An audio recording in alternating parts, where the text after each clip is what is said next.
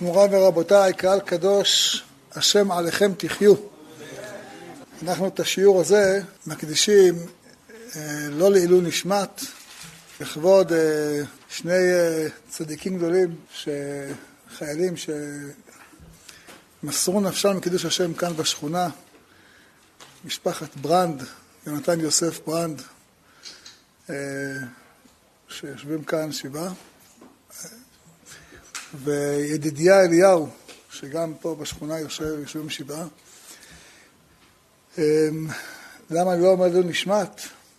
כי מה, כתוב שהם נמצאים במקום הכי גבוה שאפשר. מי, מי מאיתנו יכול לעשות משהו לעילוי נשמתם? זו מדרגה מאוד גבוהה. כל מה שאנחנו יכולים לעשות, כמו שאנחנו מדליקים נרות לכבוד הצדיקים. אתה אומר לכבוד, לכבוד הצדיקים, לכבוד מדרגה, שבאמת מדרגתם אה, מעל ומעבר. תהי נשמתם צורה בצרור החיים.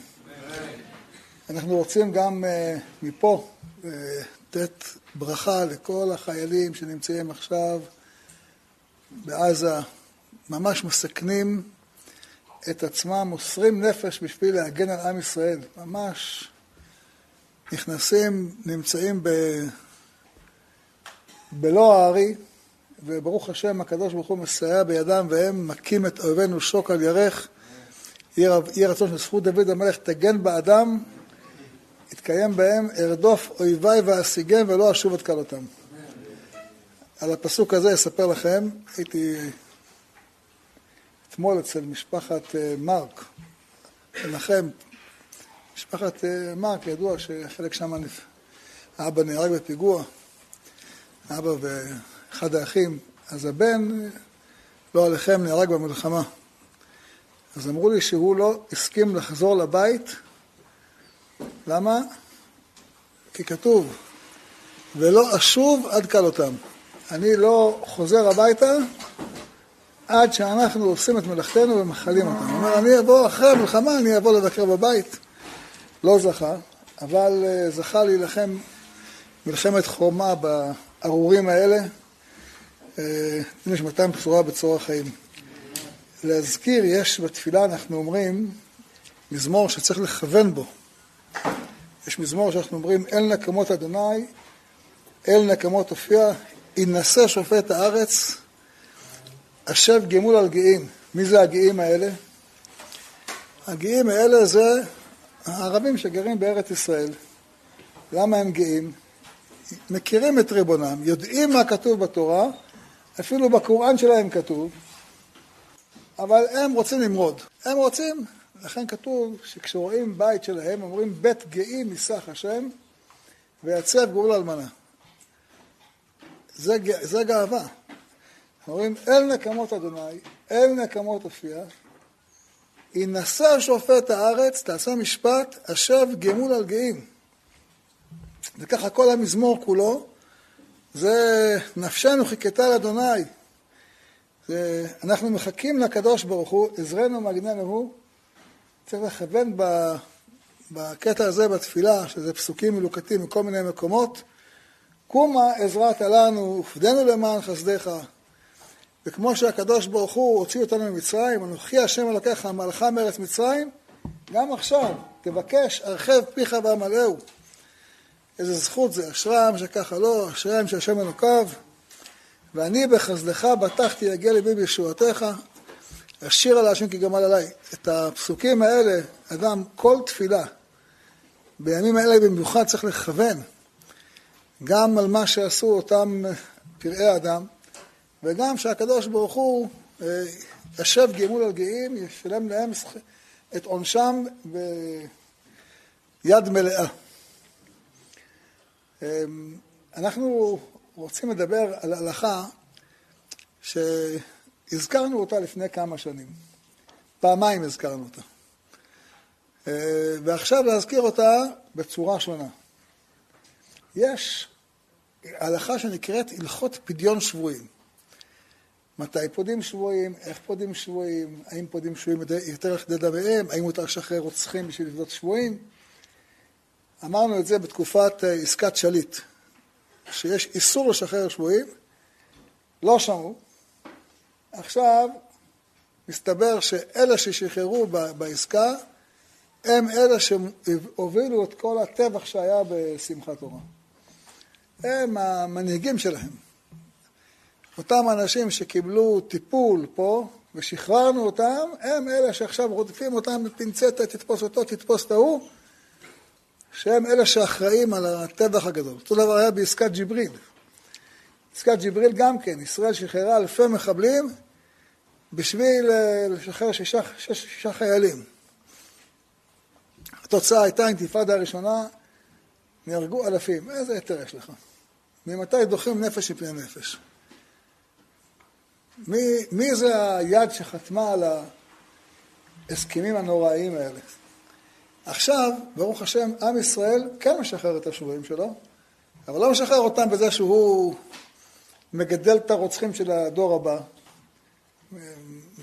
חלילה מטפח את הטבח הבא, רחמנא ליצלן, שלא יהיה, אלא איך הוא משחרר את השבויים? בזה שהוא נלחם שם בתוכם, ושובר להם את הבתים, ומרסק להם את המנהרות, ורודף אחריהם, וכך הוא משחרר את השבויים. למה זה כל כך משמעותי?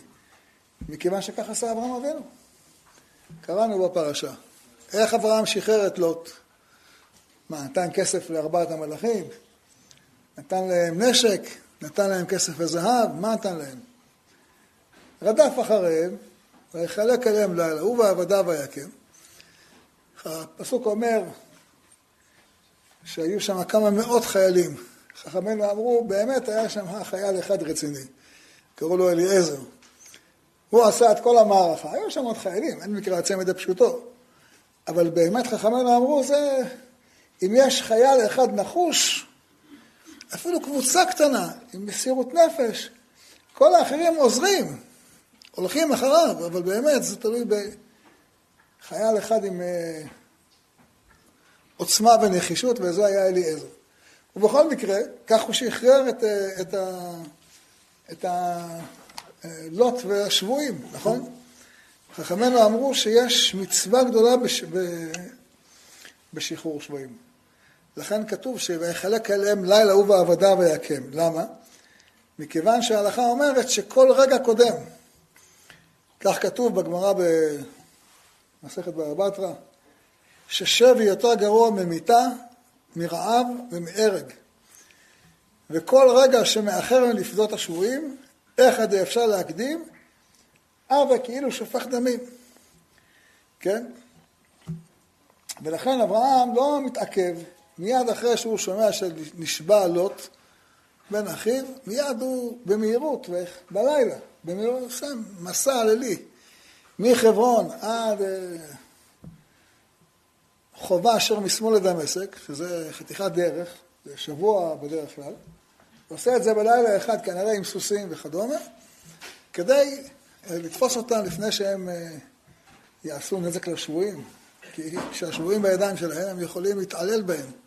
לכן כתוב שזה יותר גרוע ממיתה, מרעב ומהרג. אותו דבר כתוב שהכנעני מלך ערד נלחם בישראל וילחם בישראל ואיש ממנו שבי. מה, מה עושים בני ישראל? עושים עסקת חילופי שבויים עם אה, ערד, עם מלך עמלק, חכמינו אמרו זה היה עמלק, עושים איתו עסקת שליחו שבויים? לא, נלחמים איתו ומחזירים את השבי מידו. זה המצווה הגדולה. וכתוב שמי שפודה שבויים זה מדרגה מאוד גדולה. יש בזה כמה מצוות לא תעשה וכמה מצוות תעשה. מצוות תעשה זה פתוח תפתח את ידך לו, וחי אחיך עמך, ואהבת לרעך כמוך, והצל לקוחים למוות, והרבה דברים כאלה. ומי שמעלים אליו, עובר לא תאמץ את לבבך, לא תקפוץ את ידך, לא תעמוד לדם רעך, לא ירדנו ויפרך לעיניך. קיצור, אומר השולחן ערוך, יש בזה הרבה מצוות. אז כל חייל שנלחם עכשיו בלבנון, ב... גם לבנון, אבל התכוונו בעיקר בדרום, בעזה, הוא מקיים כמה וכמה מצוות עשה, וכמה וכמה מצוות לא תעשה. למה בזה שהוא נלחם להכות את אויבינו שוק על ירך, זה המעלה, המעלה גדולה. עד כמה הדבר הזה גדול? כתוב שאפילו אדם, קהילה, גבתה כסף כדי לבנות בית כנסת. והכסף מיועד לבית כנסת, ובדיוק יש מצווה של פדיון שבויים. עכשיו פדיון שבויים בכסף. אנשי העיר שגבו מעות לבנייה בית כנסת ובא להם דבר המצווה, מוציאים בו המעות.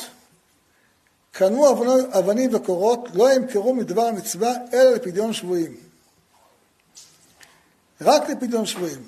אבל אם בנו וגמרו, לא מוכרים את הבית כנסת לפדיון שבויים. אז אני מסביר את הדבר הזה, כמה הוא חשוב. אמ,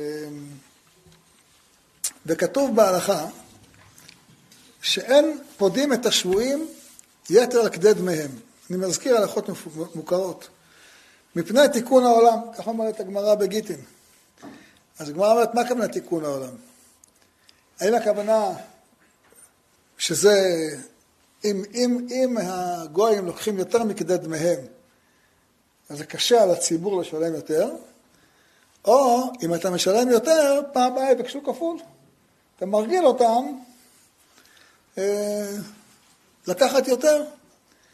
מה, מה, מה הסיבה? האם משום דוח כדי ציבורא, או דילמה משום דלא לגרבו ולא תותפה. אם, אם הם רואים שאתה משלם על, על, על גלעד שליט אחד למעלה מאלף מחבלים, אז הם יגידו, אם ככה, יש לנו אינטרס לחטוף כמה שיותר יהודים.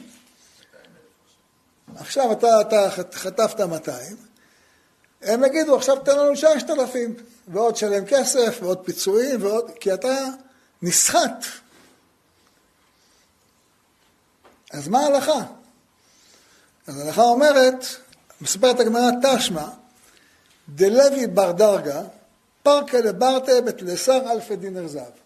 אחד, עשיר, הלך, שילם על הבת שלו 13 אלף דינרי זהב. אז לכאורה, משמע שזה עניין של כסף, ולא חוששים על, על העתיד. אומרת הגמרא, לא. אמר אביי, ומן להם עלן דיבר של חכמים עבד. הוא עשה. חכמים לא אמרו, לא טוב, מה, מה אתה עושה? מה אתה חושב שאתה משלם כסף, אז זה בסדר? יש לך כסף, אז זה בסדר? כך יש את הסיפור עם המערה מרוטנבורג. ששבו אותו, ובאו הקהילה ורצתה לפדות אותו, אמר אני לא מסכים, בשום אופן. לא הסכים בשום אופן שיפדו אותו, ומת במבצר. וגם אחר כך לקח הרבה מאוד שנים עד שהם הסכימו לשחרר את הגופה שלו. הוא לא הסכים. אומר, אם אתם תשחררו אותי, גמרנו. מחר בכל אירופה יתפסו את הרב, יחנקו את הקהילה, ירוששו את כל הקהילות. זה מה שנקרא חכם עיניו בראשו. אותו דבר יש הסיפור עם הרב רוטנר, שהוא ב-1970, תש"ל,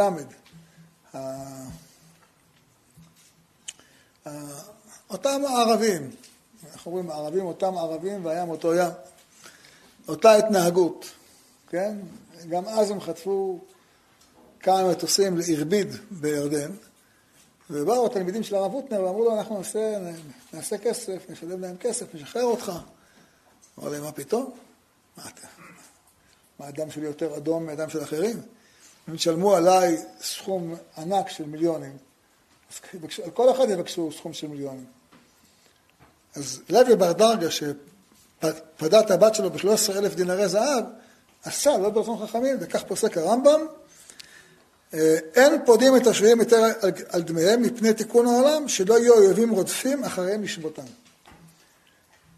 אה, ואת ההלכה הזאת, אני זוכר שהרב עליו השלום אמר אותה עד בעסקת ג'יבריל, ולא שמעו. לא שמעו. אמרו, לא, להפך, אתה תיתן להם את המחבלים, אז אולי הם יהיו יותר טובים. ו... לא יאומן. היום רואים שהרבנים צדקו, הגמרא צדקה, חכמי ישראל צדקו, וכל הגנרלים שאמרו, לא, לא יהיה שום דבר, אני זוכר, שמעתי אותם. וכל המומחים לביטחון לאומי, וכל האמן, וכל הפרשנים, וכל האלופים, וכל המומחים שכולם עלו, ואמרו כמה זה טוב, כמה זה טוב, כאילו מחאו להם כפיים. אה, מה שנקרא עיוורים ועיניים יש, חרשים ואוזניים למה? כך אומר הנביא ישעיהו. עיוורים ועיניים יש, חרשים ואוזניים. תראה מה כתוב בתורה, תראה מה כתוב בגמרא, תראה מה כתוב בהלכה, איפה כולכם עכשיו? בסוף מי שאמר, ראש השב"כ אמר, שהשחרור המחבלים בעסקת שליט הביא לנו את הטרור ב-12 שנים האחרונות, שזה אסון גדול. זה אסון גדול. וצריך לדעת את הדבר הזה שאנחנו צריכים לדעת שהתורה צודקת, גם מה שנתנו להם נשק. נתנו להם נשק. מה, אתה יודע, שולחן ערוך כותב, אסור למכור נשק לגוי. אתה מוכר לו נשק, מחר הוא יירה ויהרוג יהודי. כתוב, שולחן ערוך, מפורש. בהסכמי אוסלו נתנו להם נשק, נתנו להם תת מקלע, נתנו להם רובים, אימנו אותם. אמרו, לא, אתה לא מבין, אנחנו נאמן אותם, והם בסופו של דבר יגנו עלינו. אמיתי. אני, אני, אני מבין שזה נשמע לכם לא הגיוני, אבל זה היה הסכמי אוסלו. נגד מה שכתוב בשולחן ערוך שאסור לתת להם, ברזל אסור לתת להם. למה אסור למכור להם ברזל? שם יעשו, יעשו ממנו חרב. שם יעשו ממנו נשק. ואנחנו נתנו להם נשק. זה מה שקרה. עיוורים ועיניים יש, חרשים ואוזניים למה. טוב, בכל מקרה, היום ברוך השם, מדינת ישראל חזרה בתשובה. וצריך אדם לשמוח על זה ולהודות על זה, וכל יום שאומרים מודים, צריכים לומר על זה תודה רבה. זה שחיילי צה"ל הולכים ורודפים וקודשים אותם, ולא נכנעים לכל מיני המפגינים שאומרים, תעצור את המלחמה, תעשה עסקת שחרור שבויים. כולם תמורת כולם. כי אין לך אסון יותר גדול מזה.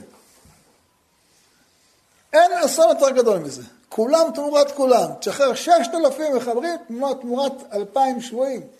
ליבנו עם כל שבוי. מאתיים שבויים. ליבנו עם כל שבוי. ודאי, מה זה? מצוות עשה לפדות אותו. אבל לשחרר ששת אלפים, בשביל מה, שירצחו אחרים? מה, אנחנו טיפשים? ודאי שצריך לשחרר אותם. אומרת, כל מאמץ צריך להפיל עליהם את כל הפצצות שבעולם כדי שישחררו את השבויים. למנוע מהם מים, למנוע מהם הכל. שישחררו את השבויים. להפיל עליהם פצצות הכי כבדות שיש. שישחררו את השבויים. ברור. אבל לשחרר שבויים זה קוצר ראות. ממש קוצר ראות. יש מקום אחד שמותר לפדות, לשחרר שבויים יותר מכדי דמיהם, זה בסיום מלחמה. כשהייתה נגיד מלחמת אה, ששת הימים, אז אה, היו אצלנו אלפי שבויים מצרים ואלפי שבויים סורים, והיו שש, שבע טייסים, אני חושב, שנפלו שם. המטוסים שלהם נפלו במצרים והמצרים שבו אותם. אז אתה, נותן מעט, נותן הרבה חיילים תמורת מעט חיילים, זה לא שבויים, זה לא בגדר, סיימנו מלחמה, חלק מסוים מלחמה, קח אתה את כל השבויים שלך, תן לי את כל השבויים שלי, זה מותר. כך כתוב, אה, תוספות מביא את זה, על סיפור מעשה ברבי יוסי, רבי יהושע בן חנניה, שהלך לכרך גדול שברומי. אמרו לו, תינוק אחד יש בבית האסורים, יפה עיניים וטוב רוי, וקבוצותיו סדורות לו טלטלים, הלך ועמד בפתח בית האסורים ואמר, מי נתן לי משיסי יעקב וישראל בוזזים? ענה אותו תינוק ואמר, הלא השם זו חטאנו לו, ולא עבור בדרכיו הלוך ולא שמעו בתורתו. אמר, מבטיחנו בו שמורו הוראה בישראל. העבודה איני זז מכאן עד שאפדנו בכל המון שפוסקים עליו. אמרו לו, זז משם עד שפדאו בממון הרבה. ולא היו ממורטים עד שהורה רעה בישראל ומנו רבי ישמעאל בן אלישע. כך כתוב בגמרא, שואל תוספות איך מותר? איך מותר לפדות אדם יותר בהמון הרבה? אז הוא אומר, זה היה, כמה תירוצים הוא אומר, אחד מהם, זה בשעת חורבן הבית, זה לא היה, זה מלחמה. במלחמה אתה פודה את זה כנגד זה. אבל לא, לא שמדובר ברוצחים. ברוצחים זה דבר חמור מאוד.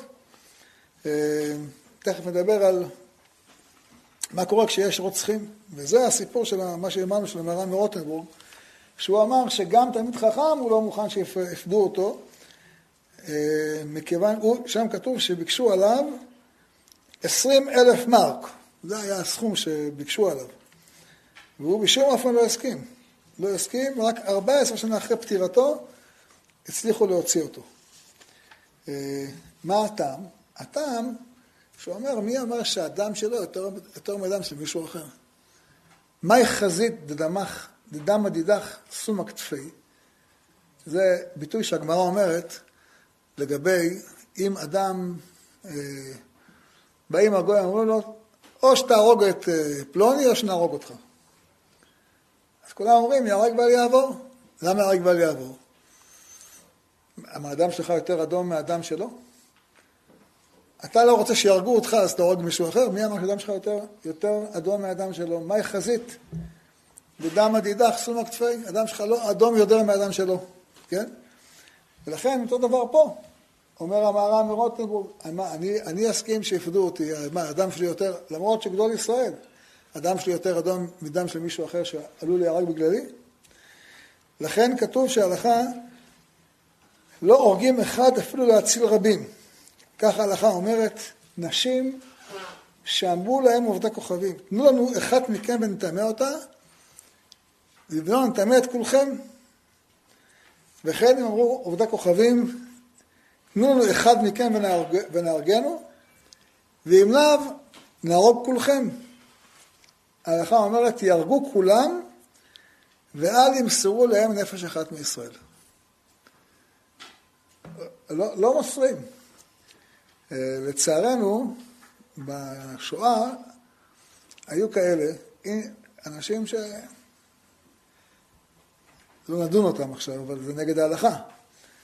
אנשים שבאו הגרמנים אמרו להם, תקשיבו, אתם תביאו לנו מהגטו אלף ילדים ואנחנו נשאיר אתכם. לא, הביאו אלף ילדים, אה, לקחו אותם. אחרי, אחרי שבוע תביאו לנו עוד אלף. תביאו אלף נשים, אלף זקנים, אלף זה, אלף זה. אמרו, טוב, מה, אנחנו מוסרים אלף, נציל חמישים אלף. בסוף, כולנו יודעים מה קרה. את כולם לקחו להריגה, וגם אותם הרגו בסוף. מי התיר לך? ההלכה אומרת, תן אחד, ואם לא נהרוג את כל החמישים אלף, אומרת ההלכה, תגיד להם, לא נותנים אחד, אפילו יהרגו החמישים אלף. מה, זה טיפשי? מה, אתה, אתה מסתכל על חמישים אלף אנשים בשביל אדם אחד? לא. אם אתה, לא, אם אתה משתף פעולה עם הרוצחים, נדבק בך משהו מן התועבה שלהם, אל תשתף איתם פעולה. אם הם מבקשים ממך שיתוף פעולה, כנראה בלעדיך הם לא יכולים. אם היהודים לא משתפים אותם פעולה ועושים על פי ההלכה, היו ניצלים הרבה. זה שיהודים שיתפו איתם פעולה ועשו נגד ההלכה, כמו בהסכמי אוסלו. התורה אומרת אסור לתת להם נשק, נתנו להם נשק, בנשק הזה הרגו יהודים. אסור לתת, לתת להם את ארץ ישראל. נתנו להם את ארץ ישראל, מאיפה שנתנו את ארץ ישראל, משם, אתה מתחכם על השם יתברך, אין חוכמה ואין עצה ואין תמונה נגד השם. אמ, דוגמה למציאות שבה ישראל פעם לא הייתה מסכימה לשחרור שבויים, זה מה שהיה שחרור השבויים באנטבה. ישראל אמרה, אנחנו לא נעשה הסכם בשום אופן. ככה היה בשנים לפני סיכום המדינה, לא הסכימו לשחרר שבויים. שלחו מטוס עד קצה העולם, ששחרר את השבויים, ומאז כל הארורים האלה נבהלו. אמרו, הישראלים האלה משוגעים, אלה מסוכנים, לא שווה להתעסק איתם. הם בכל מקום בעולם מגיעים. ואז נפסקו, נפסקו חטיפות המטוסים. צריכים להחזיר את הפחד עליהם. תיפול עליהם, אימת בפחד. אימת בפחד. אה, אבל הבעיה הגדולה ביותר, שכשאתה משחרר אותם, אז הם חוזרים. אה, מתוך נתונים של אלמגור, אה, מתוך 6,912 מחבלים ששוחררו, תראו את המספרים המטורפים האלה, 854 חזרו לפעילות רצחנית, שזה 14 אחוז, ו-70 אחוז חוזרים למעגל הטרור. זאת אומרת, לא לרצח, אבל לאמן אנשים אחרים, ללמד אותם איך, איך רוצחים, ללמד אותם. היום הילדים בעזה, מהגן מלמדים אותם איך לרצוח, איך להרוג, בכל הבתי ספר של אונר"א, כן? עומדים שם מחבלים משוחררים, אומרים להם, מספרים להם, אני ככה עשיתי, אני, שחררו אותי בסוף, גם אתה תעשה, ישחררו אותך בסוף. וכדאי לך, ו... ההלכה אומרת שלא תיקחו כופר לנפש רוצח אשר הוא רשע למות, כי מות יומת. אומרת התורה, אסור לשחרר רוצח. באמת דינו מוות. וזה שאתה לא נותן לו דין מוות, זה כשלעצמו כבר איסור. זה איסור. ולא תחניפו את הארץ אשר אתם בה, כי אדם הוא יחניף את הארץ. ולארץ לא יכופר אדם אשר שופך בה, כי אם בדם שופכו. באה התורה ואומרת, צריך להרוג את הרוצח. אל תקשיב לכל מיני אקדמאים שבאים אליך בכל מיני עקרונות, נהלים של טיפשות. עטופים באקדמיה, זה פרופסור אמר את זה, זה לא... יותר טוב ממה שאמרה התורה? התורה אומרת, רוצח תהרוג אותו. אל תרחם על רוצח, אתה מחליף את הארץ.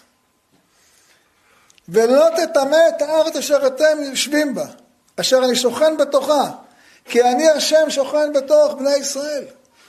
אז ברוך השם, היום צה"ל קיבל את הפקודות הנכונות. אל תסכנו את החיים שלכם. אמרנו לחיילים, בשביל שום פרא אדם. אל תסכנו את החיים שלכם. זו פקודה לא חוקית. פעם אמרו פקודות כאלה, שהיה בג'נין, במבצע אז, אמרו להם, תקשיבו, אסור, לסכן, אסור לכם לפגוע בהם, חיילים צריכים לסכן את החיים שלהם. היה איזה שר אחד בממשלה, לא אזכיר את שמו עכשיו, שאמר, אני מתגאה בזה, ש-13 חיילים נהרגו כדי לא לפגוע בחפים מפשע בג'נין. השם לקח אותו. ברוך המקום שהרגו. מה הדבר הזה? אתה, דם של חיילים הוא הפקר בעיניך? דם חיילים זה הפקר בעיניך? מה אתה אומר, אני... אה, מה, הבנים שלנו. הכלל הוא, הכלל, הכלל ההלכתי אומר, אין אצלם חפים מפשע. אין דבר כזה. תזכרו את שמשון, הוא מפיל את כל הבית על כולם. כולם. מי שרצח ומי שלא רצח. כל מי שהיה שותף לחגיגה, שם כולם שותפים לחגיגה. איך כתוב בסדום, קראנו השבוע בפרשה? אברהם מחפש חמישים, ארבעים וחמש, שלושים, עשרים, עשר צדיקים. אומר רש"י, בסוף כמה צדיקים היו בסדום? אפילו לא אחד. כל העם מקצה. רק לוט ניצל, ושתי בנותיו, לא בגלל שהם היו צדיקים, בגלל שאברהם התפלל עליהם. אז אברהם הוציא אותם, על החשבונות, עתיד להיוולד מהם דוד המלך. אבל באמת שם כל העם מקצה היה חוטא. היה חוטא. צריך לדעת את זה. ככה זה תרבות שלמה. באים כולם, מה? הוציאה את האנשים ונדעה אותם. יש תרבות כזאת, אה, גם אם יש מישהו חושב אחרת, הוא מפחד לפתוח את הפה. לכן השם החריב את סדום ועמורה. וכל הטענות של אברהם, אף תספה, צדיקים רשע, אין שם צדיקים. זה בדיוק המצב שיש עכשיו בעזה. אין בהם צדיקים. אה, לכן צריך לדעת שמהדין כל מחבל רוצח, התורה אומרת, הקדוש ברוך הוא, רחמנה, אומר שדינו מיתה. ודאי אסור לך לפטם אותו. אתה לא רוצה להרוג אותו? אל תאכיל אותו, תשאיר אותו בכלא, בלי אוכל. מי, מי נתן לך רשות לתת לו אוכל חינם? מקלחת חינם. קנטינה, טלוויזיה, מי? התורה אומרת לא תכונן, איסור תורה. איסור מהתורה. לא תיתן להם מתנת חינם. מי הרשה לך? ברוך השם שעכשיו הפסיקו עם הדבר הזה. באמת, אנחנו צריכים לדעת, יש לנו... עם ישראל חוזר בתשובה. ממשלת ישראל חוזרת בתשובה. מתקנת את מה שהתורה אומרת שאסור, ומתקנים את זה עכשיו. עושים תיקון גדול, באמת יישר כוח לכל השרים שנלחמים לתקן את הקלקולים האלה. אה, וזה דבר מאוד מאוד חשוב, לדעת את האיסור הזה. יש גם כן עוד איסור מאוד, הזכרנו מקודם את האיסור של, את החובת נקמה. אין נקמות השם, אין נקמות אפייה. אז צריך לדעת שיש חובה שלמה, חובה שלמה של נקמה באומות העולם, כן? יש חוב, חובת נקמה. אה, ויש גם כלל מאוד חשוב בדין הזה. מה הכלל? הכלל, יש, יש לנו ביטוי שאומר, לפני עיוור לא תיתן מכשול. מה פירוש? אתה, אה, אל תמכור סכין גילוח למישהו שהתגלח בה בתער. אתה מוכר סכין גילוח למישהו שמתגלח בתער, זה איסור. אבל מותר לך אה, לקנות במכולת אצל מישהו שאולי הוא מתגלח בתער.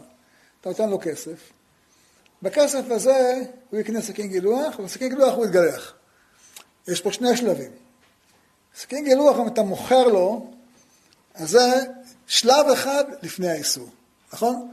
אתה מוכר לו סכין גילוח, הוא מתגלח, זה, זה לפני עבר תתן מחשב.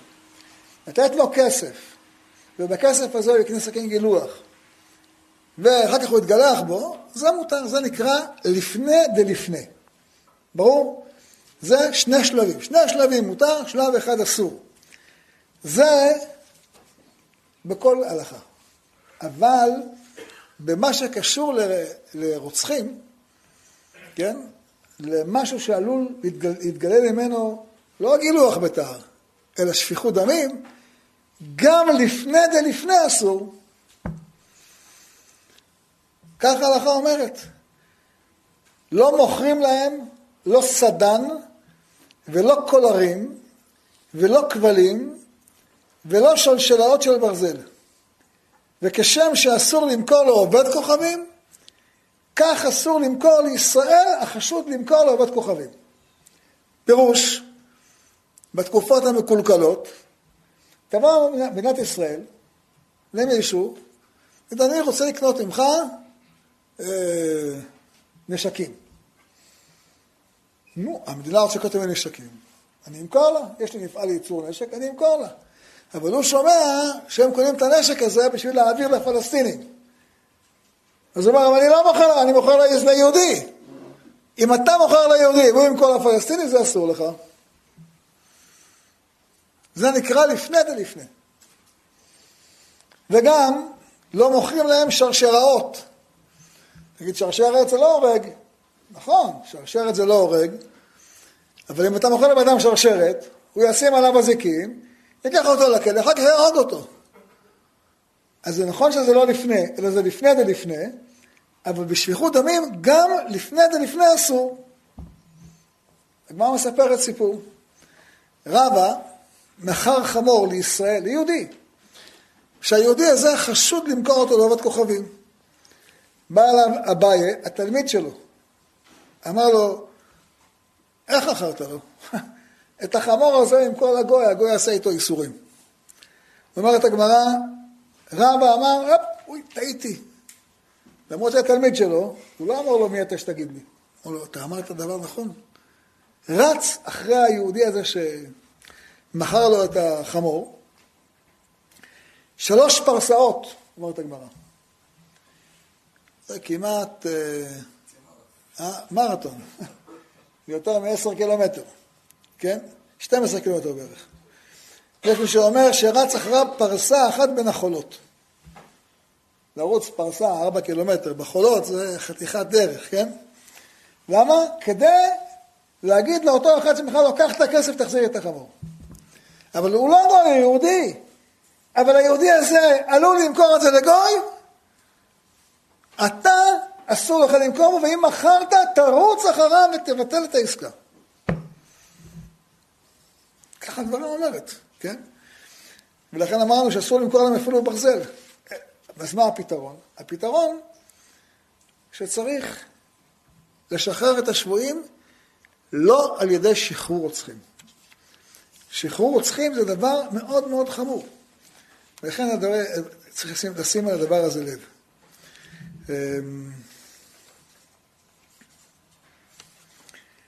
רוצה לדבר איתכם עכשיו על עוד הלכה ששאלו אותי כמה פעמים, זה דבר שקורה עכשיו הרבה במכונות הצבא. הסתובבתי בכמה מקומות וראינו את הדברים האלה, אני מספר לכם אותם, שצריך להבין מה, כמה חכמים השתדלו שהלוחמים שנמצאים במחנה, שעושים את העבודה, עבודת קודש הזאת, יהיה להם אה, קל. אומרת המשנה שהקלו עליהם בכמה דברים. המשנה אומרת ארבע דברים, והגמרא מוסיפה על זה עוד כמה דברים אחרים. אקרא לכם את מה שכתוב. אמ, ארבעה דברים פתרו במחנה. מביאים עצים מכל מקום. מה הפירוש? היום יש לך דלק, נכון? אבל פעם לא היה, ורוצים לבשל אוכל. אז אומרת ההלכה, מותר למחנה לקחת עצים של מישהו פרטי. איך מותר לך? חכמים יש מה שנקרא הפקר בדין הפקר. באים בדין ואומרים, אתה המחנה נמצא איפה שאתה נמצא, תאסוף עצים גם של אנשים פרטיים. מותר לך לקחת מהשדה של אנשים פרטיים, כדי שיהיה לכם אפשרות לחמם.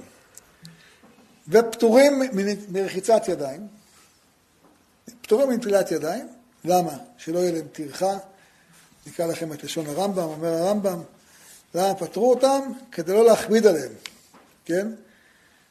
אה, ומדמאי ומלערב. לא לעשות עירוב, עירוב חצרות, כן? לא לעשות את העירובים האלה. למה? כדי להקל עליהם בקרב שלהם, כן? אמ, עוד כתוב, אה, כתוב בגמרא, הגמרא הוסיפה עוד שני מקומות, עוד שתי הלכות. מותר לחיילים לעבור בכל מקום, בכל שדה, שדה פרטי, גם אם זה שדה נטוע. הם רוצים לעבור בפרדס, או לעבור בשדה חיטים, או לעבור ב... לא יודע, בשדה עגבניות, או המלפפונים, או אבטיחים, והם עוברים והם אה, מקלקלים את הפירות. מותר, התירו להם. למה? כשיהושע הנחיל את הארץ, אמר לאנשים, אני נותן לכם, אתה שבט אה, דן, קבל את נחלת אה, דן. אבל בתנאי אחד, בתנאי אחד, אתה מקבל את האדמה שלך, תכרוש, תחרוש, תזרע, תקצור, הכל שלך. אבל אם יש מלחמה, והחיילים יצטרכו לעבור דרכך להילחם בדמשק, אתה על דעת זה מקבל. אתה מסכים או לא מסכים? כשקיבלו את האדמה, על דעת זה קיבלו אותה, כן? אז זה מה שהתירו להם, מעת שיוצאים למלחמה, אבל כותב הרב הרצוג כבר אה, לפני שנים, שכל מה שהתירו, התירו דווקא במחנה של לוחם, כמו המחנות שנמצאים עכשיו, לא מחנה אימונים. במחנה אימונים, שיושבים אה, טירונים וזיקים, מקומות כאלה שבהם לא היו נלחמים, קוראים לזה מחנה צבא. אנשים הולכים עם מדים, אבל זה לא עת מלחמה. אז כל ההלכות האלה לא קיימות, חייבים בכל הדברים. במיוחד שיש שם בתים ויש שם אה, פינוקים. אני הייתי עכשיו אה, במחנות היום, עושים מחנות לאוהלים לחיילים עם מזגנים. אני אמרתי, אנחנו בצבא לא היה מזגנים. היום עושים, ברוך השם, כל הכבוד, ימשיכו ככה. מביאים להם אוכל, אה, ברוך השם, משובח. ימשיכו ככה, זה באמת מעלה גדולה. בזמנם אבל לא היה את האפשרויות האלה. היום יש מים, אתה יכול ליטול ידיים, אז אין טעם להשתמש בהיתר הזה שהתירו לו נטילת ידיים. אבל אם למשל אדם נמצא במקום שאין נטילת ידיים, צריך לדעת, התירו גם את הדבר הזה של נטילת ידיים, כדי לא להכביד עליהם, מפני שהם טרודים במלחמה. אז למרות שאפשר לסדר, תחפש, לא, לא הוסיפו עליהם טרדות. החייל נלחם, שלא יהיה עליו טרדות. מאיפה לומדים את זה? ממה שהתירו יפת תואר. למה התירו יפת תואר? לא רוצים שלחייל יהיה טרדות. יותר מזה, יש הלכה שאומרת, אה, שכשנכנסים החיילים לתוך אה, מחנה, לתוך גבול, אה, גבול העקום, מותר להם לאכול אפילו קודלה דחזירה. כך כתוב. יש את הסיפור המפורסם עם הרב עליו השלום, עם חכם ישועה בן שושן, שהרב תמיד היה מספר אותו ונהנה לספר אותו. הוא סיפר שפעם אחת במלחמה התקשר אליו חכם ישועה ואמר לו, הרב, אנחנו נמצאים עכשיו, נדמה לי זה היה ברמאללה, ועם החיילים, ויש פה איזה ערבייה אחת, רופאה פיתות. אה, מותר לקנות, זה פת עכו"ם ואסור. אומר לו הרב, מה אתה שואל אותי על פת עכו"ם? כתוב שמותר אפילו חזיר. מה אתה שואל אותי על פת עכו"ם? טוב, נגמר השיחה. אחרי המלחמה הוא בא לרב, אמר לו, הרב, נו, מה עשיתם? אמר לו, אני אמרתי להם, תקשיבו, הרב אליהו אמר שמותר אפילו חזיר. בוודאי ש... אבל אני אומר לכם, אומר חכם ישוע, אמרתי לחיילים שלי, כי השם אלוהיכם תלך בקרב מחניך, להצילך, לתת אויבך בידיך, והיה מחניך קדוש. אנחנו נאכל את הלוף של הצבא, ולא נאכל את הפיצות של הגויים. אמרו לו, בסדר, ככה נעשה. והוא סיפר לרב, הרב היה מבסוט, הוא אומר, תראו איזה חיילים צדיקים יש לעם ישראל. יש היתר, והם... אבל באמת, מההלכה, הם לא חייבים לא בנטילת ידיים, ולא חייבים אה, בכשרות, כן? וכתוב שמה, שכל השבע שנים שעם ישראל עסק בכיבוש הארץ, היה פטור, כך אומרת הגמרא בחולין, כן? ורבי עקיבא אגר כותב, הוא לומד בגמרא שאפילו לא רק בשבע שכבשו, אלא גם בשבע שחילקו. אה, ועל זה מקשה הרמב"ן קושייה גדולה. אומר, אם זה מותר, אז למה בשעה שבני ישראל נלחמים עם מדיין, אז הוא אומר להם, הקדוש ברוך הוא, תעשו הכשר לכלים. כל אשר יבוא באש, תעבירו באש. אם אתה אומר שמותר קוטלה דחזירה, אז בשביל מה צריך להכשיר את הכלים? כך שואל הרמב"ן, ואז הוא קובע כלל חשוב. הוא אומר, זה מה שנאמר, שצריך להכשיר את הכלים, זה במלחמה של נקמה במדיין. אבל כל מלחמה שהיא בתוך גבולות ארץ ישראל, שאתה כובש את ארץ ישראל, כל מלחמה כזאת, מותר הכל. כשאתה נלחם במדיין, ואומר לכן, כשכבשו את סיחון ואוג, עכשיו לא כתוב שיש, זה אומר הרדב"ז, לא כתוב ששאלו אותו מה עושים עם הכלים, איך מכשירים את הכלים, למה לא אמרו? כי זה חלק מכיבוש הארץ. כשזה חלק מכיבוש הארץ, אין שאלה שהכלים, גם הכלים לא צריך להכשיר אותם. אבל כשהייתה מלחמה אצל מדיין, אז בזה יש צורך להכשיר את הכלים. זה דעת הרמב"ן. אבל יש אה, מסבירים, החתם הצלח מסביר את זה, וגם אחרים מפרשים ברמב"ם אומר, שגם במלחמה של מלחמת נקמה, כמו במדיין, שהיא לא מלחמת כיבוש הארץ, צריך, אה, אלא מה? רק אם אין לו משהו אחר לאכול. אקרא לכם את לשון הרמב"ם. חלוצי הצבא, כשייכנסו בגבול העקום ויכבשום וישבו מהם, מותר להם לאכול נבלות הטרפות ובשר חזיר וכיוצא בו, אם ירעב ולא מצא מה יאכל. אלא המאכלות אלה, האסורים, מותר לו לאכול אותם. אומר על זה בית יוסף, בכסף משנה. אומר, לא מדובר באדם שאין לו מה לאכול, שהוא הולך למות. זה, זה, זה אפילו לא מחנה הצבא, זה תמיד מותר, מי שזה פיקוח נפש ואין לו מה לאכול. לא, פה מדובר שיש לו אפשרות לאכול, רק זה יותר טעים לו. כך מסביר הצלח, הנודע ביהודה. כדי שלא יהיה טרוד, כמו שהתירו לו יפה תואר, כדי שלא יהיה טרוד ויילחם בצ... עם כל העוצמה ועם כל הכוח ועם כל היכולת, ולא יהיה הראש שלו מבולבל, כך התירו לו לאכול מה שהוא רוצה. כך פטרו אותו מנטילת ידיים. כך הקלו עליו בעירובים. כך הקלו עליו באיסוף אה, עצים לחימום. כך הקלו עליו וכל הדברים האחרים, מכיוון שהוא עושה את המלאכה החשובה ביותר, להגן על עם ישראל. אז חכמים שתיקנו נטילת ידיים אמרו, תיקנו נטילת ידיים, אבל לא עליך, אתה לא. אתה לא. ואפילו דבר שהוא איסור דאורייתא כמו חזיר, למדו מהתורה, מיש את יפת תואר, למדו, אל תהיה טרוד, לא נטריד אותך בכלום.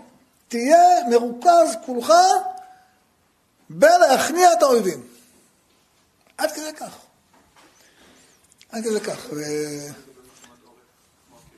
אבל זה שאמרנו מחנות עורף כמו הקריה וכולי, כותב הרב הרצוג, הוא כותב את זה כבר לפני שנים, הוא כותב את זה, הוא אומר, זה לא נקרא מחנה צבא. זה דין רגיל, זה כמו בית, זה לא, אתה לא במלחמה. הקריה וכל המקומות האלה, זה לא נקרא מחנה. מחנה זה אלה שנמצאים עכשיו בקרב, נמצאים עכשיו או בשטחי כינוס, ממש, יושבים על הגבול לפני שהם נכנסים לקרב. האנשים האלה, מבחינתם, התירו את כל הדברים האלה כדי שיהיו עסוקים וטרודים רק בלחימה, ולא בשום דבר אחר. כך כותב הרדב"ז, וזה גם כותב בתוספות. אמנם, יש את הסיפור המפורסם שהיה, שמופיע ב... אצל שמואל. כתוב ששאול, כשהם יוצאים למלחמה, הוא רואה שם את כל בני ישראל אוכלים על אדם. מה זה אוכלים על אדם? הם אה, היו רעבים, לקחו שלל ושחטו אותם, לא מלכו אותם, בישלו אותם, אכלו אותם, בא אליהם שלום ואומר, מה אתם אוכלים בצורה כזאת? מה זה, זה... ככה אוכלים? אה, צריך לאכול בכשרות, לשחוט כמו שצריך, למלוח כמו שצריך, לאכול כמו בני אדם, לא לאכול בצורה כזאת. ואז הוא עוצר אותם ומסביר להם איך לאכול בצורה נכונה. ככה מופיע בספר שמואל, התיאור הזה. מקשים עליו, אומרים לו, מה, אם אמרת שמותר לאכול קודש דחזירי, אז בוודאי שמותר לאכול על אדם. מה אתה בודק עכשיו אם הם מלכו או לא מלכו? זה דאורייתא מותר, דאורבנן בטח מותר. התשובה היא, נכון. מותר כשאין לך ברירה. אתה לא אבל צריך להגיד, מותר, יאללה, נתחיל להביא פה עכשיו אה, עדר חזירים ונשחט אותם, ונמכור אותם. לא זה הכוונה. הכוונה שאין ברירה, ואתה נמצא, ולא הגיעה אספקה, אל תישאר רעב. אתה צריך כוחות להילחם, תיקח מה שיש. זה הכוונה. אבל שכל עם ישראל פתאום יעשו לעצמם חגיגת הפקרות, מה שנקרא ארוחת שחיתות, אומר שאול, זה לא הכוונה, תעצרו. תעצרו, נגמר הסיפור, אתם לוקחים שאלה מהמלחמה, תעצרו, תשחטו כמו בני אדם, תמליכו כמו בני אדם, תאכלו, תאכלו, תשבעו, בסדר גמור. ואכלת את שלל אויביך. אבל לא להגיע חלילה לכל נבלה. כך כותב הרמב"ם, ידוע הוא שבמחנה הצבא מתירים כל נבלה. לכן אומרת התורה, כי תצא מחנה על אויביך ונשמרת מכל דבר רע. תיזהר לא להיגרר למקום הזה. לכן שאול מזהיר את עם ישראל לא, לא להיכנס לאווירת הפקרות. לא, צריך מלחמה, נכון, הקלו עליך, נכון, יש דברים מיוחדים שחכמים אמרו, בסדר. אבל זה כשאין לך ברירה, לא כאשר יש לך ברירה, והדבר הזה מאוד מאוד משמעותי. יש שאלה, יש שאלה אמרנו לגבי הכשר כלים. סיפר לי פעם הבן, אומר שהם אה, היו בלבנון, אז הם נכנסו לאיזה בית. אז אמר להם המפקד, תקשיבו, אל תיקחו מהבית, זה, זה לא שלכם. לא, זה לא שלנו. אז מה נאכל? אמרו לו, שכנעו אותו, אמר, טוב, תאכלו. ואז אמר לי, עמיחי, הכשירו שם את הכלים ועשו אורז ובררו את האורז וזה. אמרתי לו, למה בחרתם את האורז? מה זה אמרתי לו, בבית בוררים אורז, גם שם בררנו אורז. אמרתי לו, למה הכשרת את הכלים? ומה, זה כלים טרף. אמרתי לו, אבל כתוב ברמב"ם שאפילו קודא דחזירא, ודאי לא צריך להכשיר את הכלים. אומר, אבא, זה הלכות הלכות, בחיים, מי יכול לאכול את האוכל הזה אם אתה לא מכשיר את הכלים? זה נכון. אם זה, מתי, זה, מתי אתה יכול להחמיר לעצמך את כל החומרות האלה? וטוב שתעדר, זה טוב, כן, נשמרת מכל דבר רע, כי השם הולך ומתהלך בקרב מחניך. כשזה לא בא על חשבון הלחימה. אם זה בא על חשבון הלחימה, זה סכנה. סיפר לי חבר, הרב ראם הכהן סיפר לי, אמר לי פעם אחת, באתי לרב שלמה זלמן אוירבך עליו השלום, ושאלתי אותו שאלה. אמרתי לו, הרב, אתה יודע, בכל מחנה יש ג'ריקנים של מים לשעת חירום. מחנה שיוצא לכל... יש ג'ריקנים של מים קבעו לשעת חירום. ופעם אחת היה מעשה, והשתמשו בג'ריקנים האלה בשבת. לא הגיע מים, השתמשו בהם. ואז אה, בא המפקד ואמר, טוב, צריך למלות את הג'ריקנים האלה, ששוב אה, שמורים לשעת חירום. אבל זה היה בשבת. והוא בא אליי, ואני הייתי קצין, אמרתי לו, חכה, חכה למוצא שבת. הוא סיפר לי שהוא בא לשאול את הרב אורבך אם הוא עשה בסדר או לא בסדר. הוא אומר לי, הרב אורבך קם, צעק עליי. אמר לי, אתה לא מתבייש? איך עשית דבר כזה? מה זה דם של חי... חיילי ישראל קל בעיניך? מה אתה מזלזל בזה? איך מנעת מלהביא ג'ר... אמר לו, אבל זה לא לשתות, זה רק לשעת חירום.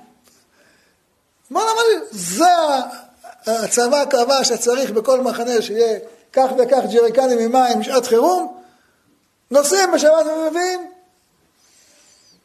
הוא אומר, הוא צעק עליי, איך העזתי לעצור את, ה... את הרכב ולנסוע בשבת, שיחכו למוצא שבת להביא את המים בשעת חירום. הוא אומר, זה היה בשבילי בית ספר גדול, לימוד גדול, להבין כמה הדבר הזה חשוב. אחר כך באתי לרב אבא עליו השלום, שאלתי אותו את אותו שאלה, אמר לי אותה תשובה, ככה הייתם צריכים לעשות. מים זה דבר שהנשמה תלויה בו, אתה לא יכול להגיד, אני לא צריך אותו עכשיו. גם אם אתה צריך אותו, שיהיה לך גיבוי לשעת חירום. אם זה הניסיון של הצבא אומר שבכל מחנה צריך להיות כך וכך ג'ריקנים בשעת חירום, אתה צריך שזה יהיה. אל תבוא להחמיר על עצמך חומרות, שאתה אומר אני מחמיר, בספק פיקוח נפש של אחרים. אבל זה דבר שצריך אותו הרבה זהירות. הרבה זהירות. כי מצד אחד אתה אומר, אני רוצה להחמיר בפיקוח נפש. מצד שני, אתה לא רוצה ששבת תהיה כמו, כמו יום חול. אז מה עושים? מה הכלל בזה? אז הכלל ההלכתי אומר, צריך לדעת, שכשיש צורך לחלל שבת, אומרת הגמרא, כך נפסק בשולחן ערוך, לא עושים את זה לא על ידי גוי, לא על ידי קטן, ולא על ידי אישה, ולא, אל תחפש קולות. אל תחפש, ככה אומרת הגמרא, אל תחפש, אל תעשה את זה בשינוי. תעשה את זה בלי שינוי. אתה צריך להניע את הטנק, אתה צריך לנסוע למחנה בלי שינוי. אל תעשה שום שינוי. למה? אם אתה עושה שינוי, נדמה לך שזה אסור. מישהו יראה אותך, יחשוב שזה אסור. פעם הבאה הוא לא יעשה את זה בכל המרץ, כי הוא יחשוב שזה אסור. אתה צריך בעצמך, ולא עוד, אלא שעושים את המלאכה הזאת על ידי גדולי ישראל. כך כתוב, גדולי ישראל. סיפר לי פעם חבר, שהוא במלחמת לבנון השנייה, הוא אומר, אני הייתי במילואים בדיוק לפני המלחמה, והמלחמה פרצה, ואני הייתי פה ביום שישי, כבר לפני שבת, חזרתי מהמילואים, ובדיוק פרצה המלחמה וקיבלתי צו שמונה, והייתי כבר עייף. אמרתי לעצמי, מה אני אסע בשבת? לא אסע בשבת, באתי לרב.